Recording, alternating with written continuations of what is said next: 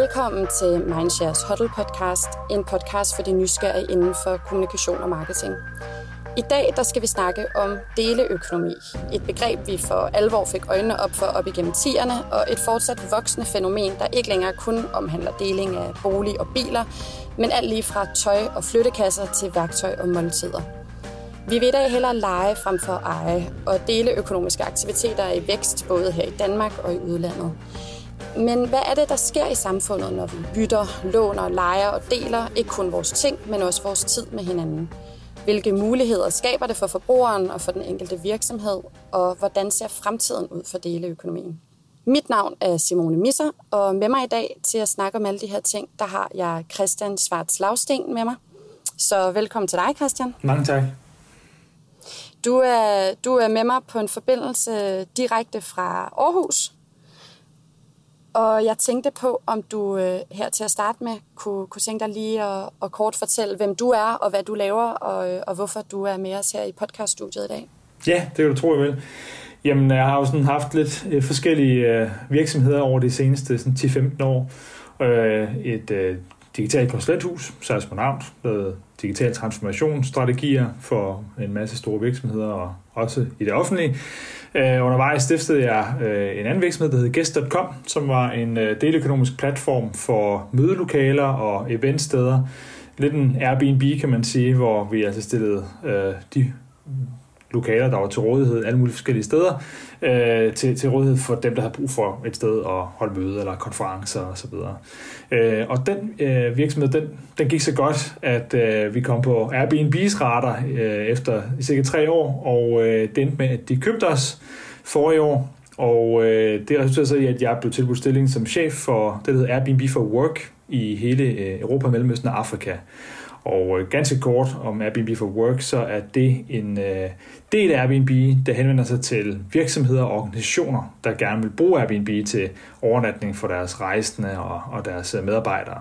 Og øh, det er en, en, en del af forretningen, min del af forretningen omsat for omkring 1,1 milliard dollars om året. Så det er, øh, det er, en, det er en relativt stor, stor forretning.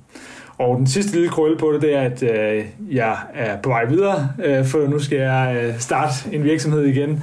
Og øh, det øh, kan jeg ikke sige så meget om den her udsendelse, men øh, det bliver inden for, det bliver inden for deleøkonomien. Så øh, det, er, det er spændende at så stille og stille og roligt være i gang igen, kan man sige. Fedt. Så var der også en lille cliffhanger der til sidst. Øh, men ja, det som, vi jo, det som vi jo skal snakke om i dag, det er jo netop deleøkonomien, som du også selv nævner. Øh, fordi vi deler jo både øh, biler, vi deler elløbehjul, vi deler også madoplevelser efterhånden, og boliger, som vi nok mest af alt kender fra sådan, den klassiske forståelse af deleøkonomi. Øhm, og det er et begreb, som vi jo hører mere og mere om, ikke kun i lærebøgerne, men også bare derude i, i samfundet og menneskerne imellem. Men jeg kunne egentlig godt tænke mig, at vi måske bare helt grundlæggende lige starter med at snakke lidt om, hvad deleøkonomi egentlig er altså hvad det som begreb egentlig går ud på, fordi det er jo også et begreb, der hurtigt kommer til at klinge en lille smule småakademisk og har en masse forskellige, øh, en masse forskellige definitioner. Men sådan, hvis, du, hvis du helt kort skulle forklare i din optik, hvad deleøkonomi går ud på, hvordan vil du så forklare det? Jamen det er jo, man kan, sige, man kan dele op i sådan øh, deleøkonomi før og efter digitalisering. Ikke? Altså før øh, digitalisering, der er det tilbage til menneskehedens oprindelse. Ikke? Altså det var, at man, øh, man, man delte et eller andet, man ikke lige brugte det med nogle andre, øh, og så havde man en eller anden form for, for øh, skal man sige, social kapital opsparet, som gjorde, at man så kunne måske få den tjeneste retur på en anden måde. Øh, man kan sige, hele andelstanken, øh, som, som blandt andet grund vi introducerede i Danmark, øh, som jo stadigvæk har, altså både Arla og Danish Crown og, og Copenhagen Fur er jo baseret på hele den, øh, den tanke om, at man i fællesskab ejer et eller andet, og dermed kan man sige, udnytter øh, ressourcerne langt mere optimalt, end hvis det var, det kun var en, der ejede det. Øh, så, så alle de der ting er jo sådan, kan man sige, præ-digitalisering. Øh, og det, der så sker i forbindelse med digitalisering for alvor, tager sit indtog og gør, at vi alle sammen ændrer adfærd og bliver mere sådan digitale øh, i vores måde at handle og agere på, er jo, at, at det ligesom skalerer den her deling, kan man sige, på en helt anden måde, som vi aldrig nogensinde har set tidligere. Øh, og det betyder, at, at der opstår der lige pludselig en masse nye forskellige former for løsninger, som blandt andet øh, for, øh, bliver accelereret under finanskrisen, hvor der jo er et, et, et langt større behov for mange mennesker til at kunne, kan man sige, spare penge og tjene penge, fordi der er mange, der er hårdt presset. Og det er blandt andet her, at Uber og Airbnb øh, virkelig skalerer, kan man sige. Ikke? Øh, så i sin øh, essens, i den nye definition, kan man sige, der er det bare et spørgsmål om en, en digital løsning, der gør det muligt at tilgå uudnyttede øh, ressourcer i form af services eller produkter, varer, kan man sige, øh, og dermed forbinde dem med nogen, der har brug for dem. Og, øh, og det er egentlig den digitale platforms øh, eneste opgave, det er at skabe det, man kalder for likviditet. Altså det, at der er et match imellem udbud og efterspørgsel på den her, som man også kalder en tosidet markedsplads. Øh, og, og, og det er i virkeligheden der, hvor vi er i dag. Øh, man kan så sige, at selve termen sharing economy, deleøkonomi, har fået en del tæsk gennem årene, fordi den netop har en lidt altruistisk klang, som nok ikke altid, kan man sige, følger med. Specielt når man ser på sådan nogen som Uber, som jo Øh, hvis det ikke lægger meget skjul på, at, at chauffører er øh, en, en mellemvej til øh, en robot, øh, således at profitmarken den vokser øh, altså eksponentielt, kan man sige. Ikke? Og det vil sige, at, at det der med delebegrebet er jo måske nok at, at tage munden lidt for fuld i 80% af alle platformenes tilfælde. Ikke? Der handler det om hardcore kapitalisme, ikke? Øh, og, og, og derfor så vil jeg måske i stigende grad hellere tale om tosidede markedspladser eller platformsøkonomi. Men øh, det er selvfølgelig bare semantik, øh, og det skal ikke spolere snakken om deleøkonomi her. Jeg tror bare, det er vigtigt at forstå, at det er lidt mere nuanceret end som så øh, i dag, end det var for bare 10 år siden. Ja, så den klassiske forståelse af deleøkonomi, som du siger, er måske lige så meget nogle gange altså, handler lige så meget egentlig om den platform, som muliggør et udbytte mellem et produkt eller en service, lige så meget som det egentlig måske er deleøkonomi. Det synes jeg, ja. Ja. Som du siger, ja, at, at det i højere grad er det, man kalder platformsøkonomi frem for deleøkonomi i sin grundessens. Præcis. Men jeg synes, at det, jeg synes, det er interessant det her med, som du også selv nævner, hvordan den digitale udvikling ligesom har været med til at sætte skub i deleøkonomien, og hvordan den måske i hvert fald den moderne definition af deleøkonomi er blevet en grundessens, altså om vi overhovedet kan have en moderne deleøkonomisk udvikling uden den digitale udvikling, som har fordret det. Øhm, nu, nu, nu siger du for eksempel, du kommer med eksempler som Uber eller Airbnb, som du selv har siddet hos. Øhm, hvordan, hvordan har de apps ligesom været med til, altså du har godt kommet lidt på, hvordan de apps ligesom sat med til at at sætte skub i deleøkonomien, og hvordan ville det have set ud, hvis vi ikke havde haft de apps? Altså ville det overhovedet have været en mulighed så at skabe et, lad os sige, et produkt som Airbnb, som jo i sin grundform er meget simpelt. Det er en udveksling af bolig mellem to mennesker, man også godt kunne have foretaget tilbage i middelalderen, øhm, men som jo er, er blevet boostet i kraft af, at vi kan tilgå det på en app, og vi kan, vi kan gøre det over en digital platform. Hvad, hvad er sådan dine tanker omkring det?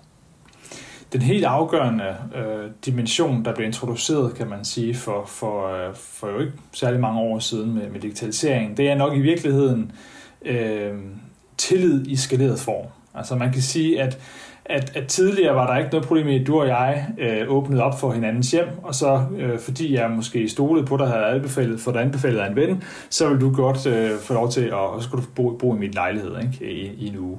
Øh, det har fandtes i massevis af år. Intet nyt i det, men det, at det lige pludselig bliver, øh, kommer uden for din netværks øh, øh, skal man sige, periferi, ikke? altså at det lige pludselig spreder sig, så lige pludselig så er det en kanadisk familie, eller en, en sydafrikansk familie, der står på dit dørtrin. De møder dig måske slet ikke. De tager bare en nøgle øh, under dørmåtten, eller en nøgleboks, låser sig ind af dit hjem i en uge. Du er ikke nervøs for det. Du øh, kommer tilbage. Alt er i den skønne stort, når der ligger en, en, en sød seddel på dit, øh, på dit bord og en flaske vin. Ikke? Altså, det, det, det er jo en, en, en fuldstændig formidabel øh, oplevelse for, for rigtig mange mennesker, og, det der, og relativt mindblowing også, tror jeg, for, for mange. Lige så vel som første gang, du måske har taget en Uber, ikke? hvor det er, at du står med en telefon, der går to minutter, og så træder du ind i en vildt fremmed persons bil, ikke? og bliver kørt et sted hen, uden at du oplever nogen som helst form for, for, for, øh, for angst eller, eller trussel i det. Ikke? Og, og det synes jeg er mindblowing på mange måder. Ikke? Altså det, det her med, at det lige pludselig er fremmede mennesker, vi, vi taler om, og den skalering, der ligger i det. Og det er der, hvor appens eller, eller, eller den digitale platforms øh, fornemmeste opgave træder ind. Det er at så ligesom facilitere den tillid imellem mennesker. Ikke?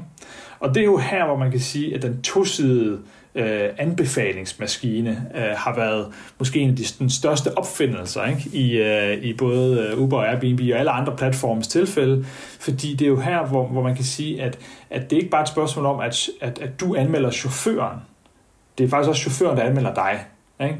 Og det samme i Airbnb, det er ikke bare øh, dig, der anmelder verden, øh, verden anmelder også dig. Og det betyder, at den tosidede anbefalingsmaskine øh, forankrer tilliden og, og, og, og kan man sige, skalerer den, fordi du rejser rundt med den øh, anbefalings øh, bagage, kan man sige, øh, i alle andre sammenhænge på øh, Uber eller Airbnb, for nu bliver man at bruge de her to store referencerammer, ikke? Men, men det betyder, at du kan ikke, du kan ikke ligesom undgå øh, de anbefalinger.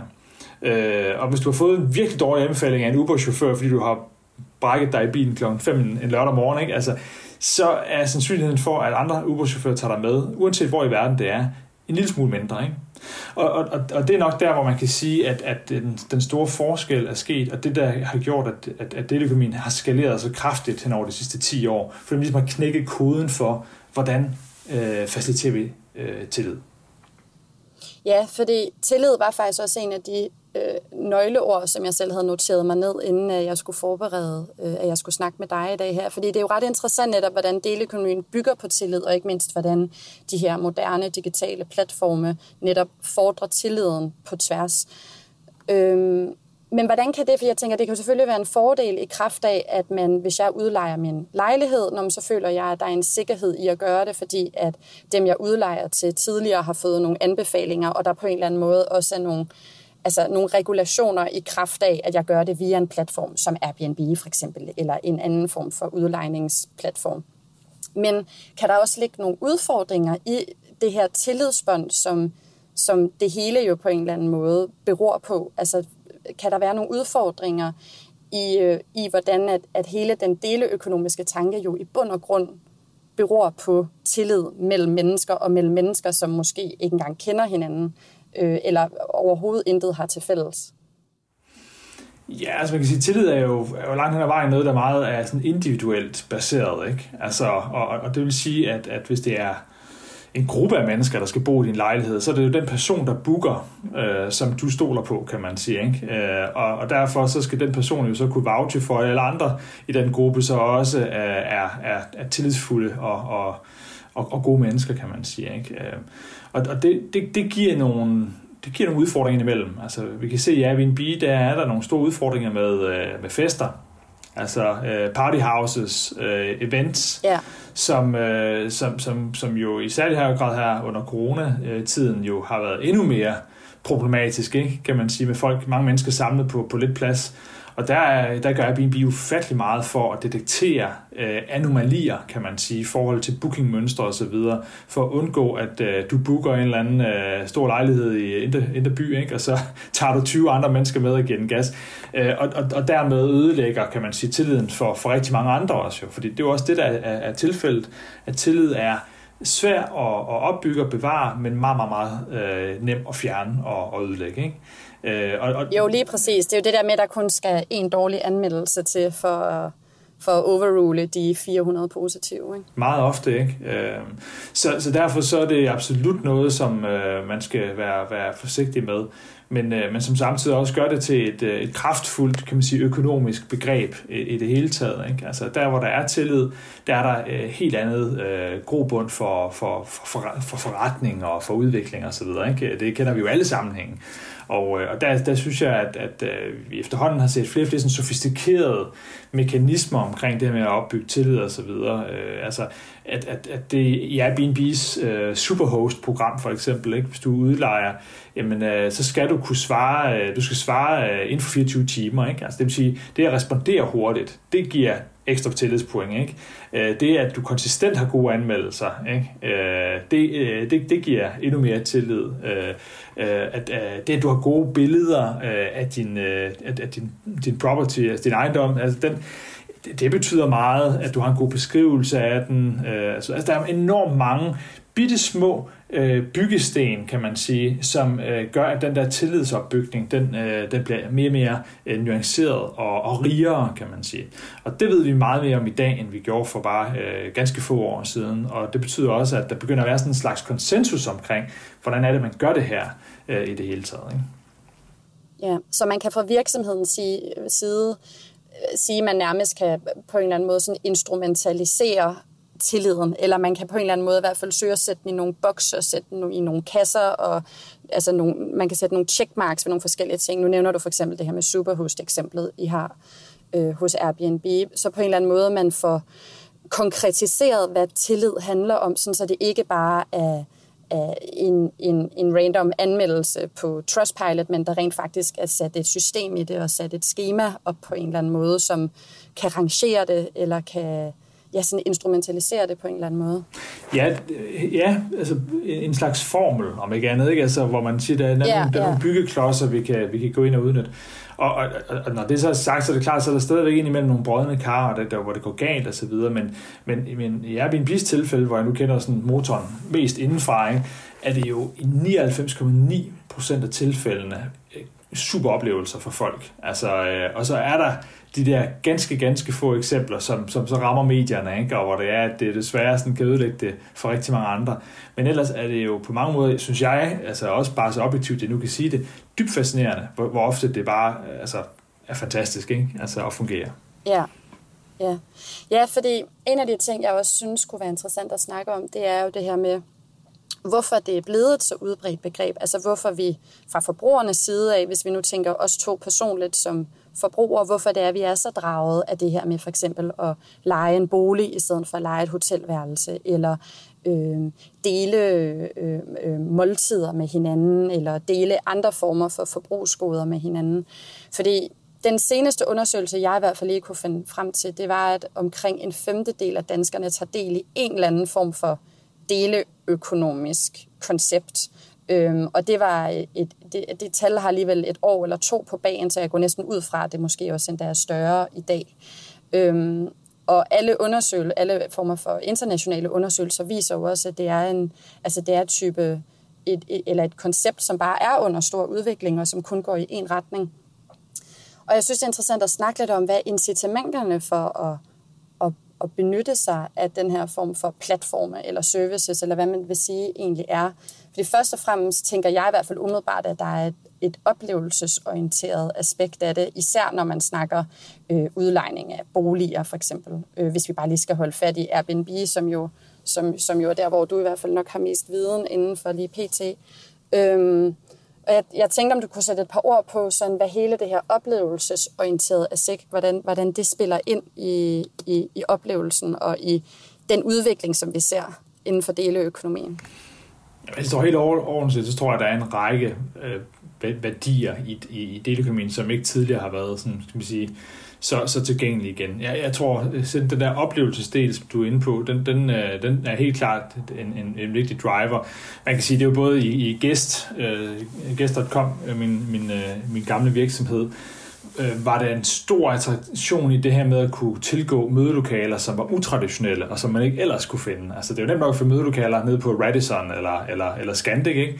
Øh, men, men det der med at finde, få adgang til en, øh, en super fed husbåd, øh, som ligger på Christianshavn, ikke? Øh, som du ikke anede fandtes, eller, eller en bunker i Esbjerg, som, som du heller ikke lige øh, måske kunne komme til, øh, men som bliver lige pludselig tilgængeliggjort via en platform, øh, og hvor det er, at du også med det samme kan booke den, ikke? Altså, hvor du ikke skal til at, at, at grave telefonnummer frem og spørge alt muligt, om det er okay osv., men fordi at platformen ligesom faciliterer den der tillid og, og, og ordentlighed, jamen så, øh, så, er du helt, så er du helt cool med det. Ikke? Øh, det samme gælder jo også for Airbnb, ikke? Altså, at det her med at, altså, uh, treetop houses og, og slotte og så videre, ikke? Altså, er jo i høj kurs, og, uh, og det er jo også noget af det, som, som, uh, som rigtig mange, de, de finder en fascination og interesse i, ikke?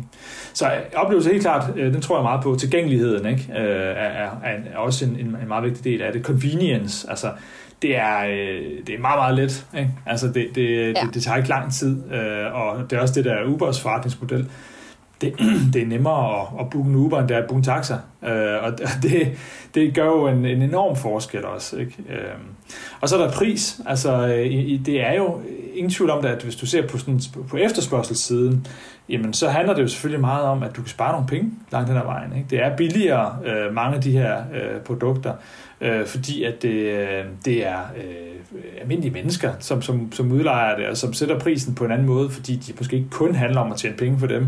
Det kan også være, at de også har en ideologisk øh, interesse i det, kan man sige. Ikke? Øh, der, kan være, der kan være mange årsager til det. Så, så, så du har pris, oplevelse, øh, convenience, øh, altså mange af de der allervigtigste, øh, kan man sige, værdier, som, som vi egentlig leder efter, når det er, at vi, øh, når vi, når vi shopper eller, eller køber ydelser, ikke? Ja. Ja, fordi jeg skulle til at sige, at der er jo også hele, man snakker jo lidt om sådan en pick and choose kultur, der også er blandt forbrugerne, det her med, at vi, vi vil ikke være for statiske, altså vi vil helst ikke være for meget bundet af en ting. Man kan jo bare se hele streamingkulturen for eksempel, eller det her med, at vi swapper frem og tilbage fra tv-kanaler, fordi at vi gider ikke at bruge alt for meget tid på at se det samme, eller på at se noget, vi synes er kedeligt. Det er jo lidt det samme, som man også ser i vores forbrugsmønstre. Altså, vi vil gerne øh, kunne lege et lig den ene dag øh, og køre nogle, øh, en, en sofa frem og tilbage, og den næste dag, så vil vi gerne kunne lege en Ferrari og køre øh, op langs Strandvejen, fordi at det synes vi kunne være fedt eller kunne være sjovt.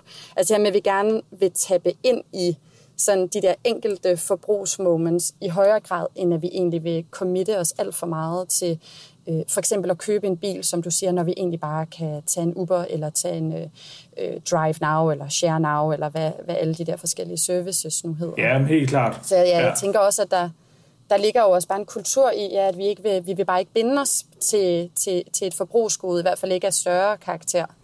Ja, og, og der taber deleøkonomien jo ind og bliver og fusionerer med andre megatendenser som, som øh, abonnementsmodeller, øh, ikke? Og, og hele altså, øh, altså leje øh, frem for eje øh, tendensen, ikke? Altså, og, og det er klart, at der, der, er der, også et, der begynder der også at være måske noget, noget overlap, øh, og jeg tror også, det er lidt måske kan være en af, af sådan fremtiden i forhold til deleøkonomi, hvor, hvor, hvor øh, at, at uh, et eksempel er Video.com, som uh, jeg også uh, i alt uh, fuld disclaimer har investeret i, en, en markedsplads for, uh, for video og lys- og lydudstyr, uh, hvor det er, at de har en markedsplads som den ene del, hvor det er, at uh, du som ejer af et øh, kamera, altså 100.000 kroners Canon-kamera, øh, kan lægge det op på platformen, ikke? og så kan du udleje det til fire dage, og så er du stort set, kan man sige, home safe i forhold til dine udgifter på det.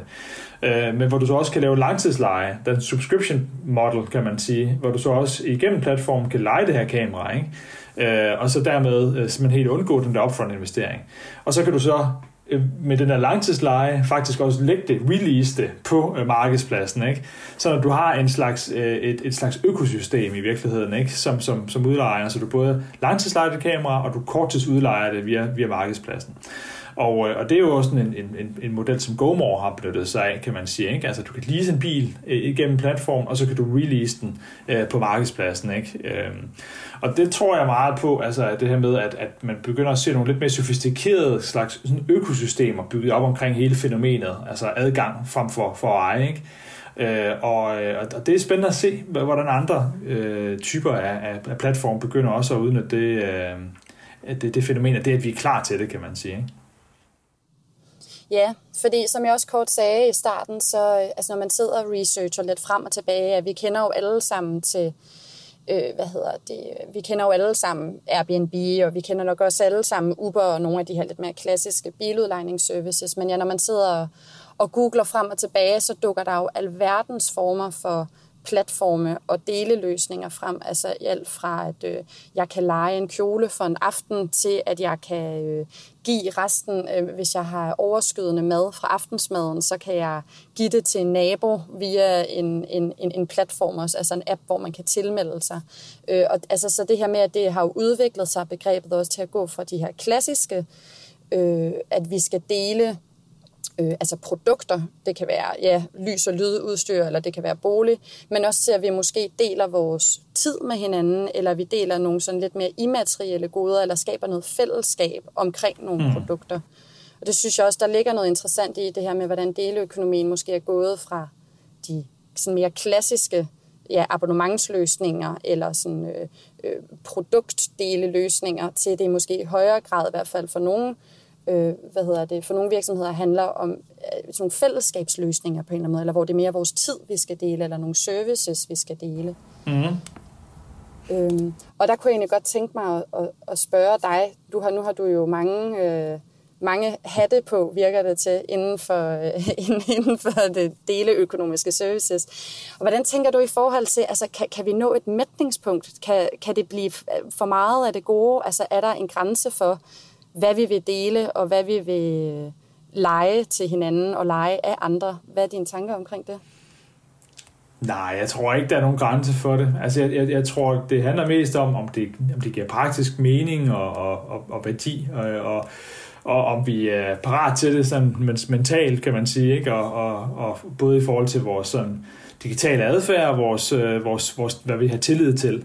Jeg tror ikke, at der er nogen, der... Der, er, der er mange, ved jeg, mennesker, der aldrig kunne have forestillet sig bare for et-to år siden måske at åbne deres hjem op for fremmede. Ikke? Altså, Øh, jeg, jeg tror, at, at grænsen den flyttes hele tiden for, hvad vi er klar til digitalt, og, øh, og hvad vi, det tilsvarende også, hvad kan vi finde på at abonnere på. Altså jeg tror også, at der, der er grænsen også flyttet fra de første måltidskasser med årstiderne, kan man sige, ikke til at det er øh, meget, meget mere normalt nu også, og, og stort set alt vores underholdning er noget, vi abonnerer på. Ikke? Altså, og, og 117 andre forskellige mærkelige services. Altså, som, øh, så, så grænsen flyttes ikke til der, der, der tror jeg ikke, der er et mætningspunkt. Altså, øh, jeg tror også, at det der er jo er helt afgørende, det er også hele tiden at, at skælde imellem udbud og efterspørgsel. Ikke? Altså, der er nogen, der skal udbyde de her services eller de her produkter, øh, for at, at, at vi andre kan efterspørge dem.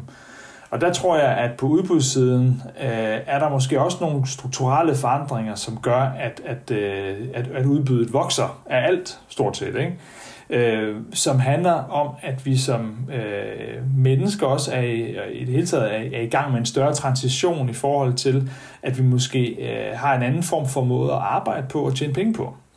Og øh, der kan man sige, at, at, at en af de store forskelle, tror jeg, det er, at folk i stigende grad begynder at betragte deres samlede indtægt som en kombination af flere revenue streams, ikke? altså indtægtskilder, der kommer ikke bare fra øh, det, det sted, du er fastansat, Øh, men altså, du kunne måske forestille dig at være freelancer, ikke? Altså, og, øh, og bruge en af de ufattelig mange forskellige freelance-platforme, øh, og, og så har du, taber du ind i the gig economy, som den også bliver kaldt, ikke? Hvor du så har øh, x antal øh, timer om ugen, du arbejder, øh, programmerer, designer, whatever, et eller andet.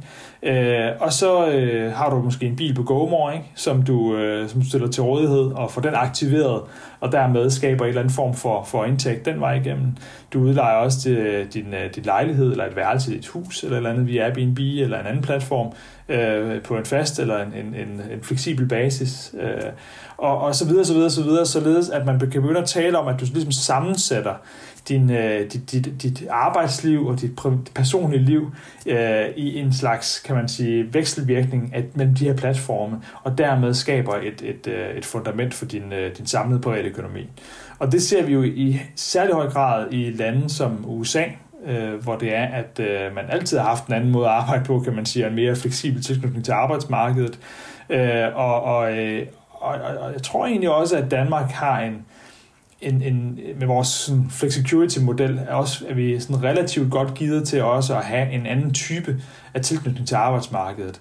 Og, øh, og det er spændende at se her post-corona, øh, om det er noget, som, som også vil være mere indpas. Altså den her work from home tilgang, den passer jo rigtig, rigtig godt til de her platforme, ikke?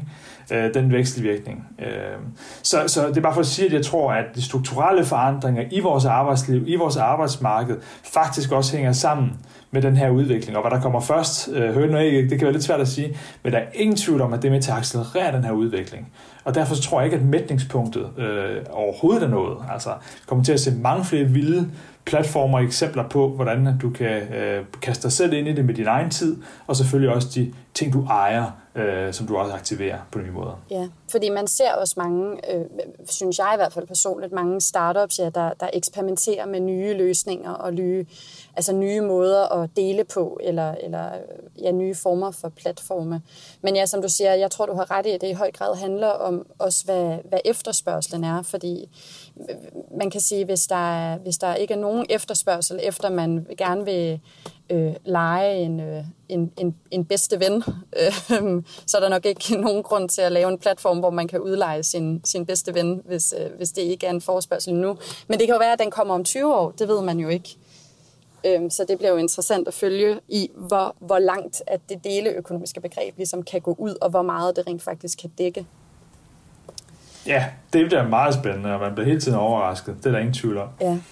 Jeg tænkte på, øhm, øh, om vi kort skulle snakke lidt i forhold til, øh, hvordan deleøkonomien ligesom taler ind i, i hele den bæredygtige tendens, som vi også ser. Fordi det er jo sådan lidt to begreber, som også er svære at adskille, eller de bliver i hvert fald i høj grad snakket om på samme tid. Fordi når man snakker deleøkonomi, så oftest er der også et eller andet form for bæredygtigt aspekt indover, eller i hvert fald, et, at det bliver et biprodukt af det, eller et incitament for at benytte sig for eksempel af en delebil, frem for at købe en bil selv. Så sådan helt grundlæggende, så vil du sådan prøve at sætte et ord på fra dit perspektiv, hvordan deleøkonomi og bæredygtighed spiller sammen, eller i hvert fald kan spille sammen? Ja, absolut. Jamen altså, det, det er jo for mange mange gange synes jeg, at i virkeligheden det er et underbelyst område af deleøkonomien. Og øh, jeg mener helt klart, at der er en meget høj grad af klima bevidsthed i, øh, i, i, i langt de fleste deløkonomiske tjenester. Al den stund, det handler om at udnytte uudnyttede ressourcer. Og det er jo næsten ikke, det kan jo næsten ikke blive mere klimavenligt, kan man sige. Lad os tage vores eget eksempel øh, fra, fra Gæst, hvor vi øh, gav, gav mulighed for, at, at, at en virksomhed, der havde et udnyttet mødelokaler, kunne sætte dem til, til rådighed på, på vores platform det aller, noget af det aller, aller mest klimabelastende, der findes, det er faktisk nybyggeri. Altså det, det, det er faktisk vanvittigt klima, endnu mere end fly. Øh, og og det, øh, det, det, at man kan udnytte det eksisterende byggemasse, kan man sige, er i virkeligheden jo øh, muligvis det mest klimavenlige, man overhovedet kan, kan foretage sig.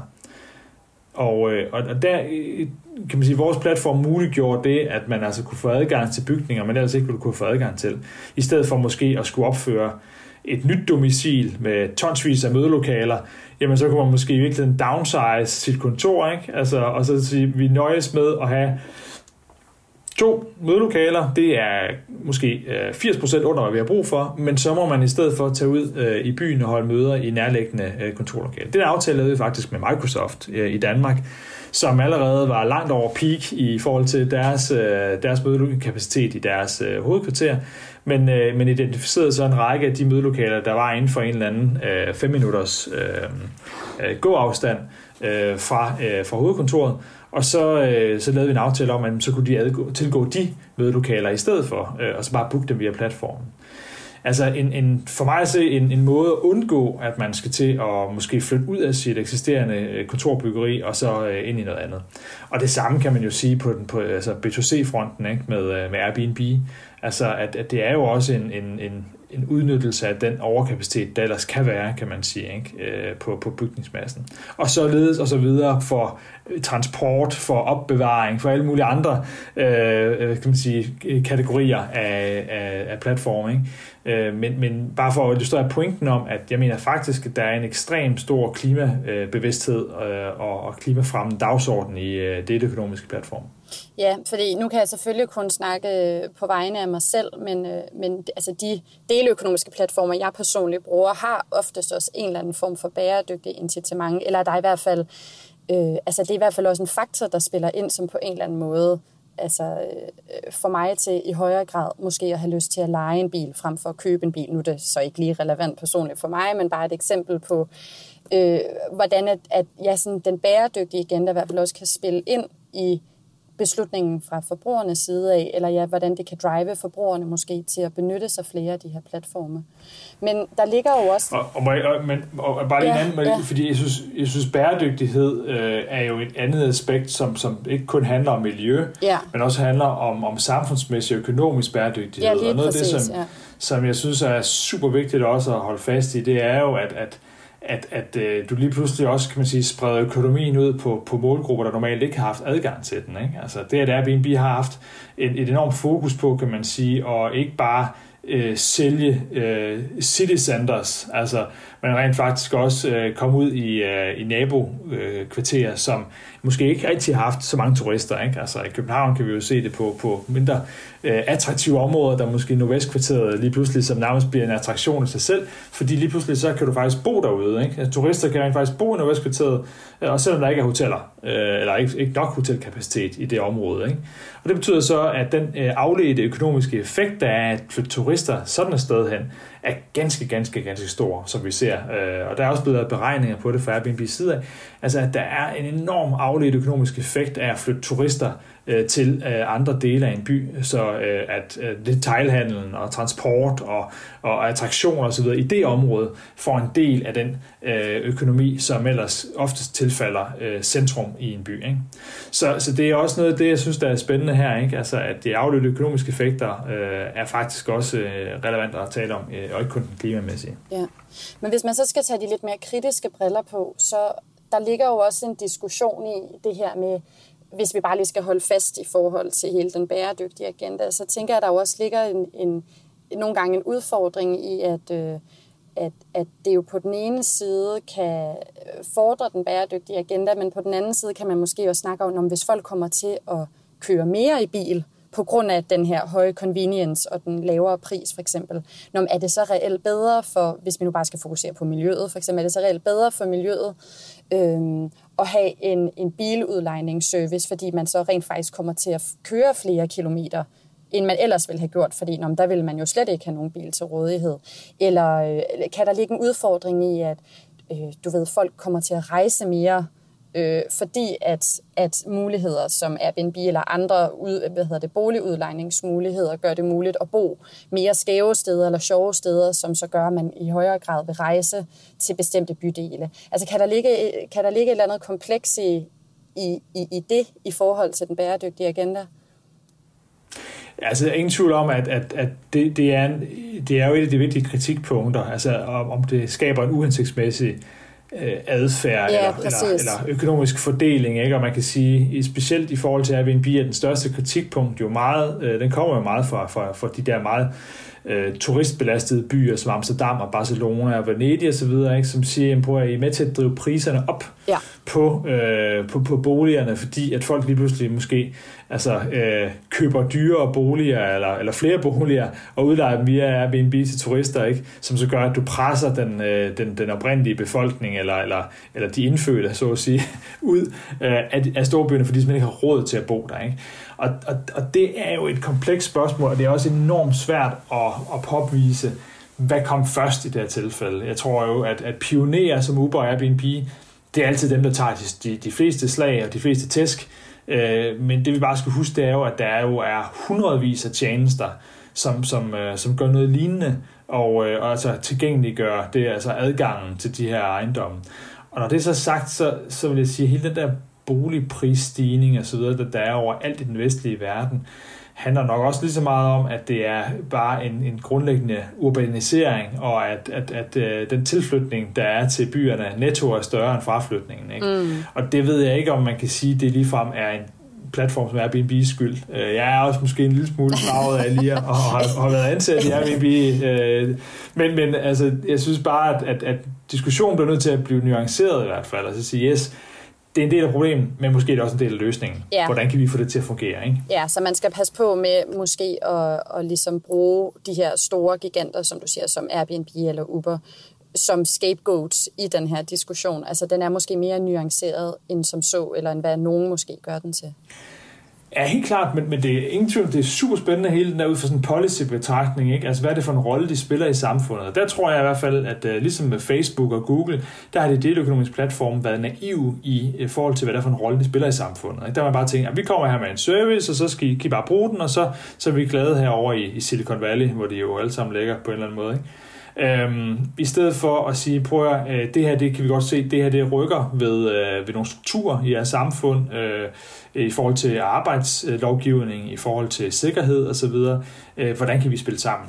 Og der synes jeg i hvert fald, at man kan se to meget forskellige tilgange for, hvordan Airbnb og Uber har indtaget byerne. Ikke? Uber har haft en meget skal sige, offensiv og aggressiv øh, stil. Ikke? Bare at sige, nu åbner vi op, øh, vi øh, interesserer os ikke for, hvad lovgiverne siger, øh, vi går bare hårdt ind, og så, så skaber vi øh, vores forretning i byen, ikke? Øh, og så venter vi på at se, hvad, hvad, hvad, hvad retssystemet siger. Ikke?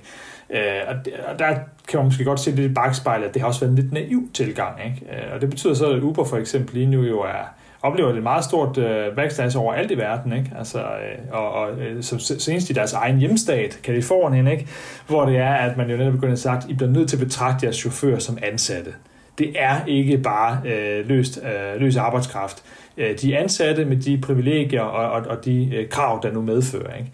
Og det er jo en kontroversiel øh, beslutning, øh, som Uber og Lyft og de andre platforme jo kæmper imod med, med næb og klør, øh, fordi at, at, at deres økonomiske forretningsmodel er simpelthen ikke bæredygtig, hvis det er, at man skal til at have de samme øh, krav til sine ansatte og de samme hvad skal man sige, udgifter til sine ansatte, som alle andre virksomheder har. Og det er i virkeligheden der, vi lidt ser slagsmålet for tiden. Ikke? Det er, at de her nye tjenester, de er, er, er kommet efter at lovgivningen er blevet lavet. Og lovgivningen blev lavet i en anden tid, hvor man ikke havde digitale platforme, og med den skalering, øh, øh, der, der også er i, i øh, øh, ude på efterspørgsel. Og det skaber altså nogle, øh, nogle, nogle voldsom, øh, voldsom friktion i, øh, i rigtig, rigtig mange byer rundt omkring. Og, og lige så stille så løser man noget af det. Airbnb har lavet en aftale med skat, så der er en automatisk udveksling nu, så der er ikke nogen, der sidder og tjener øh, tonsvis af penge øh, på en Airbnb-udlejning, øh, øh, uden at skat får det at vide, for eksempel. Altså, det der med at finde nogle løsninger, som så på en eller anden måde gør, kan vi støtte op om øh, den samfundsmodel, de har, og samtidig også være til stede i jeres by det er den løsning, som alle de her platforme bliver nødt til at indordne sig under. Ja, fordi jeg tror, at øh, man bliver nok nødt til at indse, at, at hele den deleøkonomiske tanke kommer til at være en stor del af vores fremtid. Altså også nok i større grad, end vi bare ser det i dag. Og øh, man kan sige fra altså helt op i toppen i, øh, i, i, i regeringen, der sidder man jo også og, altså nærmest og pusher penge ind i deleøkonomiske aktiviteter, fordi at man mener, der er en fremtid i det, og især også, at der er en, en mere bæredygtig fremtid i det. Så jeg tænker også det her med, hvis man som virksomhed gerne vil tilpasse sig en fremtid, som ligesom står i, i deleøkonomiens tegn, så bliver man, ja, som du siger, man bliver nødt til på en eller anden måde at tilpasse sig øh, både platformsmæssigt, men også bare øh, øh, i forhold til, hvordan man, man, man tilgår markedet, og hvordan, som du siger, det her med, at man, man skal have et ansvar på en eller anden måde, eller man skal i hvert fald indse, at man også rykker som deleøkonomisk virksomhed, eller deleøkonomisk platform, man også rykker ved nogle samfundsstrukturer, som vi måske stadigvæk lidt er i gang med at finde ud af, hvordan kommer til at se ud. Øhm, er, der, er der sådan en eller anden... Øhm, øh, sådan en... Øh, et, et gyldent trick, eller en eller anden form for golden ticket ind til den deleøkonomiske marked? Altså, hvad, hvad, hvad filen skal man gøre for at tilpasse sig det, og for, for at fungere øh, bæredygtigt, som du selv nævner, bæredygtigt på det, på det marked? Jamen, jeg tror først og fremmest skal man kigge på sin, sin egen markedsplads og sige, hvad, hvad er det vigtigste på den her markedsplads? Og der vil det i 99% af tilfældene vil min påstand være, der er det dit, dit udbud. Altså det vil sige, dem der, der, altså i sig selv er platform jo ingenting. Altså den, den, har, den ejer ingenting, den har ikke noget som helst. Den har, det er kun en digital platform, som faciliterer en, en, en forbindelse mellem udbud og efterspørgsel. Ja. Ikke?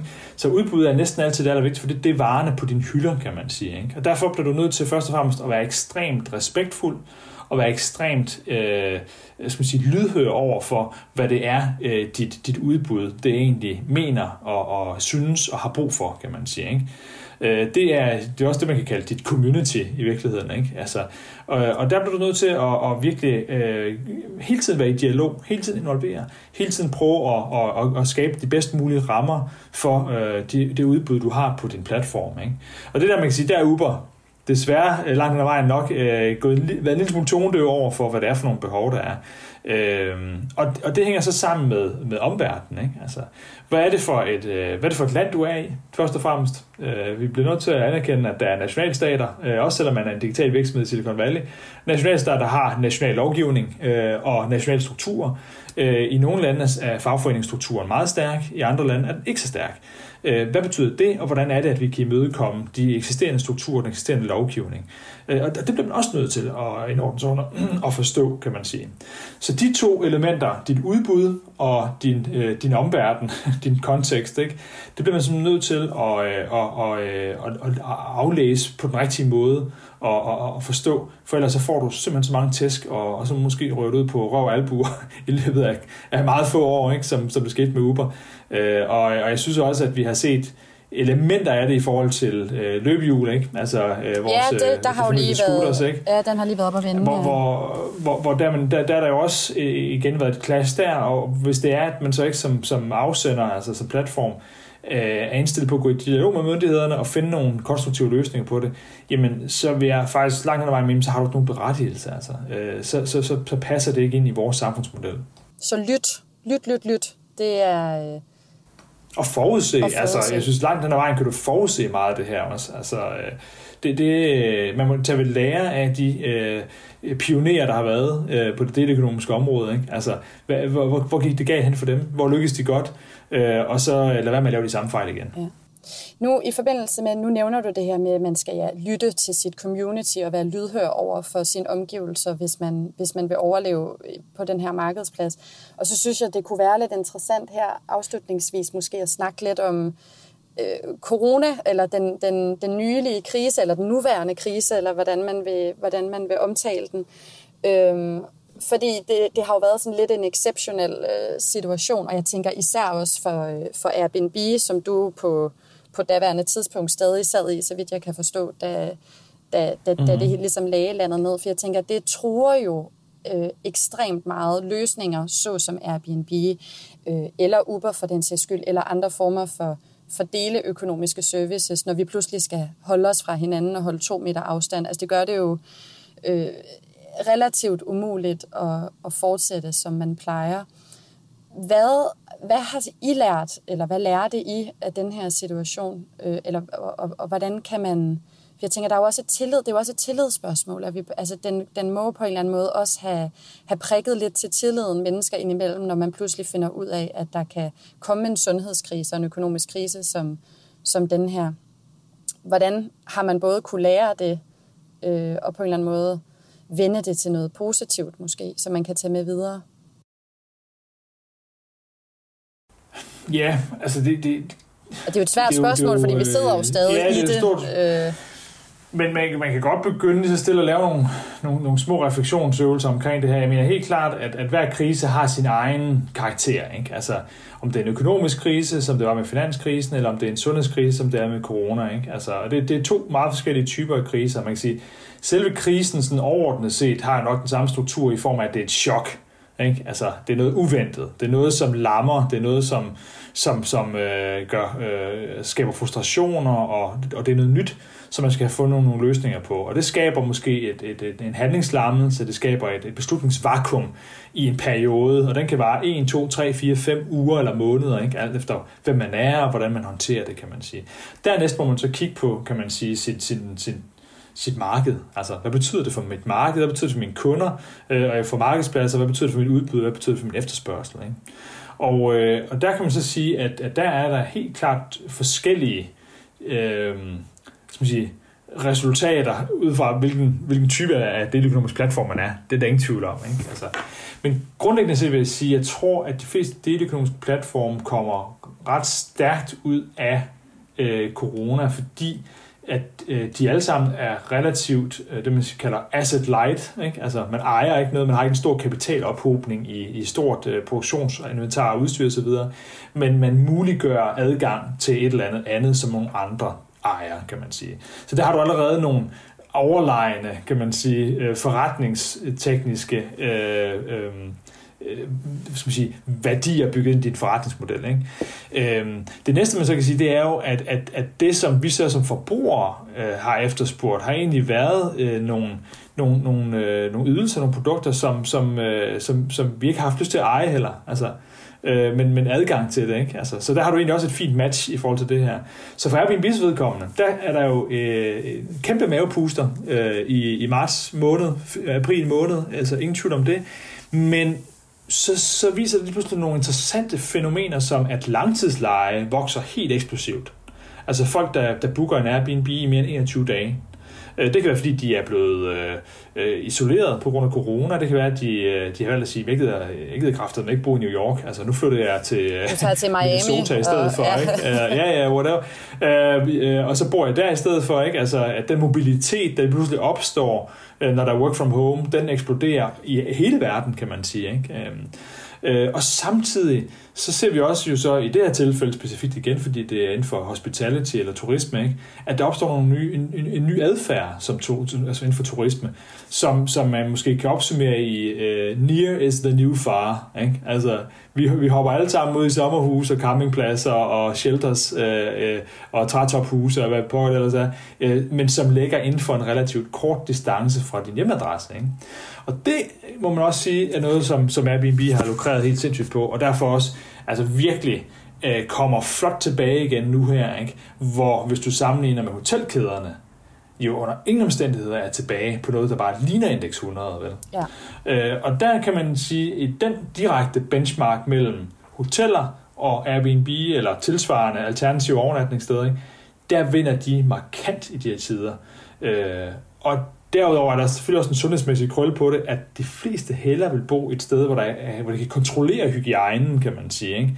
End, øh, end, end i et stort hotel, hvor du alle sammen går ind i den samme indgang, er i et stort lobbyområde, hvor alle mulige mennesker har rørt ved alt muligt, ikke? Øh, og en buffet måske, som, som du heller ikke lige har lyst til at, at blive udsat for til morgenmaden osv., øh, versus det at have et hus eller egen indgang til et, øh, et, et, et, et sted, som du egentlig selv føler, der er, er fuldt kontrollabelt. Ikke? Øh, og det er i hvert fald for mig at se øh, nogle af de aspekter, vi kan ligesom se her komme ud af kølvandet på, på coronakrisen. Ja. Så man kan, så, som du siger, hvis man bare lige skal tage udgangspunkt i, i altså deling af bolig, fordi som du siger, det er jo selvfølgelig meget afhængigt af, hvad det er for en platform, der er snak om, hvad det er for nogle services, man deler, som der, som der er tale om. Øhm, i forhold til, hvordan man kommer igennem en krise som den her, men i forhold til udlejning af boliger, så er det netop den her fleksibilitet og øh, den her, øh, hvad, hvad kan man sige, øh, altså at, at man selv er herre over de rammer, man skaber sig i hjemmet, man leger, eller det hjem, man udlejer, som på en eller anden måde har gjort, at, at, at man faktisk kan komme fint igennem sin udfordring, den her måske også lære af, hvordan man kan, man, man kan tage det med videre på den anden side, en eller anden form for ny normal, som man jo kalder det, som vi på et eller andet tidspunkt kommer, kommer over i, når det hele er, øh, så at sige, overstået. Præcis, og, og, og den tredje dimension, man kan måske sige, udover fleksibilitet og kontrol, øh, som du nævner, det er øh, helt klart også altså besparelser, ikke? Altså, ja. og, og manglende øh, binding i altså kapital i noget, du måske ikke øh, lige føler er så sikkert nu her. Måske mister du dit job, eller du ved, altså man har ikke lyst til at bruge en masse penge, ikke? Altså, og der kan man sige, at den, den platform, jeg nævnte tidligere, Video, øh, som, som, som er her fra Danmark, altså har oplevet en, en, øh, en, en corona-rebounds, som har været ret imponerende, ikke? fordi lige pludselig så ser du altså kre- alle, alle, alle de kreative, ikke? De, øh, de vil egentlig hellere lege eller, eller korttidsleje, langtidsleje øh, deres øh, udstyr, end de vil købe det. Ikke? Og det tror jeg også handler om den usikre tilværelse, der måske kan være for nogen. Ikke? Altså at, at jamen, jeg har brug for udstyr, hvis jeg skal lave den her produktion, jeg er blevet hyret til det her, men jeg har ikke lyst til at binde flere hundrede tusind kroner i det udstyr. Ikke? Ja. Altså, så, så, så der synes jeg også, at, at, at der er en, en, en vigtig dimension at, at tage med. Altså, efter en krise, der opstår der usikkerhed, og i det kølvand, der opstår der nye forretningsmodeller. Men øh, det bliver også spændende, ja, det bliver spændende at se, hvordan det, det hele det kommer til at udvikle sig. Det virker i hvert fald øh, som om, at hele den deleøkonomiske tanke langt fra er, er noget, der er på vej til at blive lukket og slukket, men tværtimod noget, som, som kun går i en retning, og måske ikke i den klassiske form, som vi kender nu, men i, i alle mulige former for, for størrelser og varianter og måder at gøre det på. Øhm, så det bliver, det bliver jo spændende at se, hvordan det fremadrettet kommer, kommer til at udvikle sig. Er der noget, Christian, som du her på falderæbet øh, har brændt inde med, eller tænker, at, øh, at det er vigtigt lige at pointere for, for lytterne derude, inden at vi afslutter?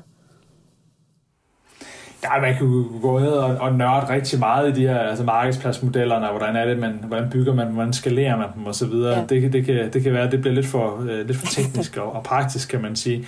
Men altså, jeg er helt enig i din opsummering. Altså, jeg tror meget på, at den her uh, altså markedspladsmodellen og platformsmodellen er, er, er overlegen.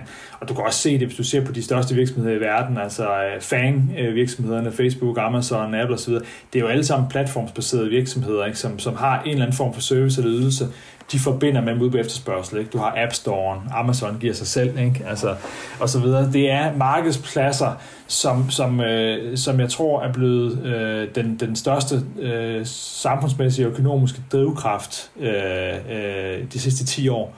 Og øh, der er ikke noget, der ser ud som om, at det vil stoppe øh, fremadrettet. Jeg tror kun, at, at mængden af ydelser og, og, og, øh, og, og produkter osv., der bliver udbudt på de her øh, platforme, det vil bare eksplodere i alle mulige forskellige retninger. Så, øhm, så det synes jeg er, er enormt spændende at følge med i. Ingen tvivl om det. Jeg tror kun coronakrisen har været med til at accelerere den udvikling. Ja, helt sikkert at, at, at, at sætte skub i. Man snakker jo også om, at den har for alvor sat skub i digitaliseringen, ikke? eller den digitalisering, som jo i forvejen brager der ud af. Så det kommer der helt sikkert også til at, få os til at benytte services på nye og andre måder, og, og måske blomstre der nogle nye platforme, man hidtil ellers ikke havde, havde troet kunne eksistere, eller havde troet, der var behov for. Så det bliver absolut interessant. Bestemt. Tak for det, Christian, og tak for at, øh, at give et par kloge ord øh, med på vejen omkring deleøkonomi og platformsøkonomi og øh, alle de andre begreber, som man kan bruge til at, til at snakke omkring det her fænomen. Velkommen. Det var fedt at være med. Tak.